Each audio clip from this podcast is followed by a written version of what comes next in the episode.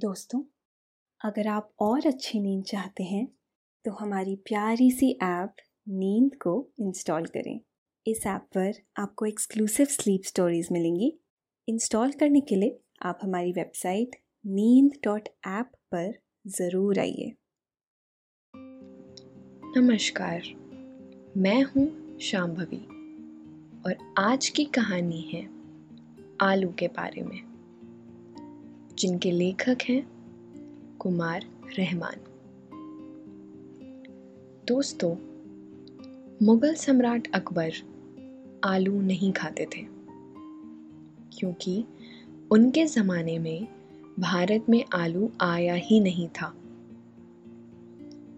हम में से ज़्यादातर लोग यही मानते हैं कि आलू भारत की ही सब्ज़ी है, लेकिन ऐसा नहीं है। आलू की खोज अमेरिका में हुई थी। आलू की इस दिलचस्प कहानी मैं आज आप सबको सुनाऊँगी। लेकिन उससे पहले ज़रा आप अपने आसपास की सारी लाइट्स ऑफ़ कर लें और आराम से लेट जाएँ। अपनी आँखें धीरे धीरे से बंद कर लीजिए। अब थोड़ा सा अपने शरीर को आराम दीजिए। थोड़ा और आराम दीजिए। अपने शरीर को बिल्कुल ढीला छोड़ दीजिए। कोई टेंशन नहीं, कोई तनाव नहीं। अपने दिमाग में चल रहे सभी विचारों को और चिंताओं को त्याग दीजिए। एक शांति सी महसूस करें। सारी नेगेटिव सारी पॉजिटिव विचारों को धीरे धीरे निकाल दें। हाथों को सीधा करके अपनी कमर के साइड में रख लें। सांस पर ध्यान लगाएँ। इसको धीमे या तेज नहीं करना है। बस ध्यान देना है कि कैसे वो आपके नाक गले में होते हुए फेफड़ों में आ रही है और आपके फेफड़े फूल रहे हैं। फिर कैसे वो आपके फेफड़ों से वापस गले और नाक के माध्यम से वापस निकल रही है? और आपके फेफड़े थोड़े सिकुड़ रहे हैं। मन शांत, एकदम शांत होता जा रहा है। आप अच्छा महसूस कर रहे हैं। सब तरफ़ शांति है, सुकून है और खामोशी है। शुरू करते हैं। आलू की कहानी। बादशाह अकबर रहे हों, महाराणा प्रताप रहे हों, या फिर पृथ्वीराज चौहान। वह चाहकर भी आलू नहीं खा सकते थे। दरअसल, तब भारत में आलू पाया ही नहीं जाता था। आज देश की सबसे अहम और सबसे ज़रूरी सब्ज़ी में शुमार, आलू भारत की सब्ज़ी नहीं है। हालाँकि, आलू पूरे देश में जिस तरह से लोकप्रिय है, उससे ऐसा ही लगता है जैसे यह प्राचीन काल से भारत में थाली का अहम हिस्सा रहा है। आलू हमारे खाने की ज़रूरतों में इस कदर खुला मिला है। यही वजह है कि यह हमारे देश की ही सब्ज़ी लगती है। लेकिन आलू का जन्म भारत में नहीं, बल्कि दक्षिण अमेरिका की इंडीज पहाड़ी के पास टीटी काका झील के करीब हुआ था। ऐसा हमें रिसर्चर बताते हैं।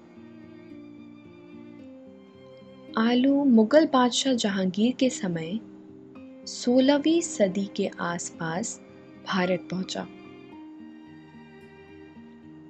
बताते हैं इसे पुर्तगाली लेकर आए थे। और वह इसे बटाटा कहते थे। आज भी देश के तमाम हिस्सों में इसे बटाटा ही कहते हैं। और अंग्रेज़ इसे कलकत्ता लेकर गए। वहाँ ये लोगों को खूब पसंद आया। इसे वहाँ आलू नाम दे दिया गया। देश में ज़्यादातर जगहों पर यह आलू ही बोला जाता है। रिसर्चर ने पाया पेरू के किसान आज से तकरीबन सात हज़ार साल पहले से आलू उगा रहे हैं। सोलहवीं सदी में स्पेन से यह अमेरिका और फिर यूरोप पहुँचा। बाद में इंग्लैंड ने आलू को दुनिया भर में लोकप्रिय बना दिया। भारत में आलू को बढ़ावा देने का क्रेडिट सत्रह सौ बहत्तर से 1785 तक भारत के गवर्नर जनरल रहे, वॉरेन हिंस्टिंग्स को जाता है। उन्होंने इसकी खेती पहाड़ों पर भी शुरू कराई और आज सबसे ज़्यादा डिमांड में रहती है। यह स्वाद और रंग में थोड़ा अलग नज़र आता है। इसका रंग लाल सा रहता है और साइज़ थोड़ा लंबा। दुनिया भर में आलू की पाँच हज़ार से ज़्यादा किस्में पाई जाती हैं। इनके अलग अलग रंग और रूप हैं। आलू की कोई प्रजाति पीली होती है तो कोई काली। लाल या फिर हल्की हरी सी। अपने देश में पीला और सफ़ेद ही आलू आम तौर पर मिलता है। दुनिया भर में इसकी कई साइज़ पाई जाती हैं। कहीं गोल तो कहीं बहुत छोटी तो कहीं लंबी। इसकी कई किस्में हैं, जो खेती है और ज़रूरत के हिसाब से बोई और उगाई जाती हैं। चीन और रूस के बाद भारत में आलू की सबसे ज़्यादा पैदावार होती है। आलू दुनिया में सबसे ज़्यादा उगाई जाने वाली सब्ज़ी है। चावल, गेहूँ और मक्का के बाद दुनिया में सबसे ज़्यादा आलू ही उगाया जाता है। भारत में, ख़ास तौर से उत्तर प्रदेश में, इसकी काफ़ी ज़्यादा पैदावार है। ज़्यादा पैदावार की वजह से आलू दूसरी सब्जियों के मुकाबले सस्ता होता है। घर में रख रखाव ज़्यादा मुश्किल ना होने से भी यह देश भर में लोकप्रिय होता गया। आलू पूरे देश की पहले नंबर की सब्ज़ी है। आलू सर्वव्यापी है और यह सबका अपना है। सबका प्रिय है और क्षेत्र, भाषा और वेज नॉन वेज की बहस से अलग यह सबका प्रिय भोजन है। आलू के दुनिया भर में फैलने के पीछे कई अहम बातें हैं। पहली खास बात यह है कि इसकी पैदावार बहुत ज़्यादा है। ज़्यादा देखभाल और खर्चे की ज़रूरत भी नहीं पड़ती। इन सबसे ज़्यादा अहम इसका ज़मीन के भीतर दबा होना। ना तो इसकी फ़सल की आसानी से चोरी हो पाती है और ना रखवाली की ज़रूरत पड़ती है। ज़मीन के नीचे होने से जानवरों से भी यह बचा हुआ रहता है। आलू के नाम एक और अहम बात इतिहास में दर्ज है। आलू की अधिक पैदावार की वजह से कई देशों में भूखमरी जैसे हालात से निपटने में मदद मिली। आलू की ज़्यादा पैदावार की वजह से एक बड़ी आबादी को आसानी से पौष्टिक खाना मिल सका। इन सब के अलावा पुराने समय में जब युद्ध होते थे तो दुश्मन देश की सेनाएँ फ़सलों को तबाह कर दिया करती थी। कई बार खड़ी फ़सलों में आग लगा दी जाती थी। ऐसी हालात में आलू ही होता था जो युद्ध में भी बच जाता था। फौजों के ऊपर से गुजर जाने के बाद यह अंदर सुरक्षित रहता था। यही वजह रही कि यह ना सिर्फ़ दुनिया भर में बचा रहा, बल्कि अपनी इन्हीं खूबियों की वजह से विस्तार भी पाता रहा। एक और मज़ेदार बात थी। पुराने दौर में खड़ी फ़सल को देखकर लगान लगाया जाता था, लेकिन आलू के साथ ऐसा मुमकिन ही नहीं था। यह ज़मीन में दफन होने की वजह से छिपा रहता था। फ़सल की पैदावार का पता न चल पाने से ज़्यादा लगान से किसान बच जाया करते थे। आलू सेहत के लिए भी फ़ायदेमंद है। इसमें सोडा, पोटाश और विटामिन ए और डी भी पाया जाता है। चिकित्सकों का मानना है कि आलू में ज़बरदस्त औषधीय गुण होते हैं यह आंतों में सड़न की प्रक्रिया को रोकता है। पाचन प्रक्रिया में सहायक बैक्टीरिया के विकास में भी सहायता करता है। रिसर्चर तो ये भी मानते हैं कि आलू ज़्यादा खाने वाले लोगों के कद में बढ़ोतरी हो जाती है। रिसर्चर इसके लिए एक उदाहरण देते हैं। वह कहते हैं, सन 1700 के बाद पैदा हुए फ्रांस के सैनिकों के रिकॉर्ड्स में मालूम हुआ कि आलू खाने से लोग थोड़े लंबे हो गए थे। इसी तरह से कुछ गाँव में भी इसका असर लंबाई बढ़ाने में देखा गया है। साधारण से नज़र आने वाले आलू को हल्के में नहीं लेना चाहिए। पूरी दुनिया में इस पर शोध हो रहे हैं। भारत में भी शिमला में केंद्रीय आलू अनुसंधान संस्थान है। आलू की अहमियत को इससे भी समझा जा सकता है। चीन अपने देश में आलू पर निर्भरता बढ़ाने की कोशिश में लगी हुई है। सिर्फ़ यही नहीं, पेरू में एक रेस्टोरेंट बनाया गया है। यहाँ आप पाँच हज़ार तरह की आलू के स्वाद चख सकते हैं। तो हम मान सकते हैं कि आलू में अपार संभावनाएँ हैं और यह कभी ना खत्म होने वाला खाद्य पदार्थ है। आज आलू के बिना सब्ज़ी की कल्पना भी नहीं की जा सकती।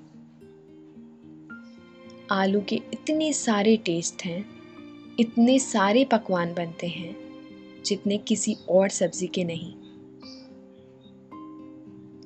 हम इसे सब्ज़ी मानते ज़रूर हैं, लेकिन वनस्पति विज्ञान के हिसाब से देखें तो यह एक तना है। लेकिन सामान्य बोलचाल में हम इसे सब्ज़ी ही मान लेते हैं। हम सब आलू को इतने रूप में इस्तेमाल करते हैं, जितना शायद कि कोई और सब्ज़ी इस्तेमाल होती होगी। एली सब्ज़ी के रूप में, कभी टमाटर के साथ तो कभी हरी धनिया के साथ, इसे बना लेते हैं। कभी किसी दूसरी सब्ज़ी में मिलाकर पका लिया तो आलू परवल, आलू गोभी, आलू मटर, आलू पालक, आलू बैंगन, और ना जाने कितनी आलू की सब्ज़ी इसके साथ बन जाती है। आलू के साथ हर सब्ज़ी का स्वाद अलग सा होता है।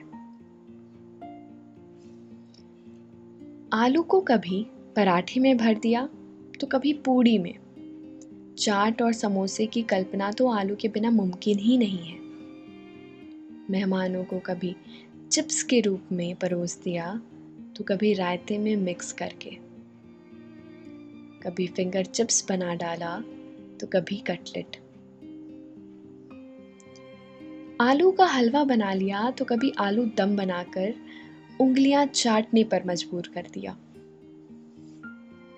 आलू ही एक अकेली ऐसी सब्ज़ी है, जो घरों में बड़ी मात्रा में रखी रहती है.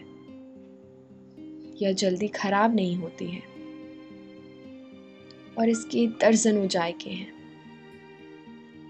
जब कुछ समझ नहीं आता तो घर में आलू ही बना लिया जाता है।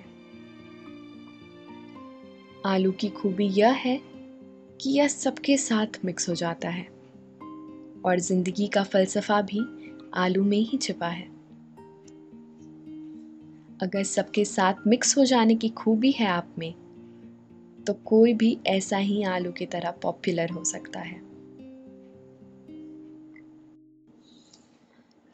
आलू एक अकेली सब्ज़ी है, जो पूरे साल अलग अलग रूपों में इस्तेमाल होती रहती है। यह अमीरों के किचन का भी हिस्सा है तो गरीबों की रसोई में भी मौजूद है। इसका भुरता बन जाता, कभी भुरता बन जाता है तो कभी भून कर उबाल कर नमक के साथ खा लिया जाता है। आलू का कचालू बन जाता है तो चोखे में भी मिक्स कर दिया जाता है। दोस्तों, ये थी आलू की कहानी। ऐसे ही हम बात करते रहेंगे अलग अलग चीज़ों की और उनके पीछे छुपी हुई कहानियों की। अब आप आराम से सो जाइए और सपनों के समुद्र में गोते लगाइए।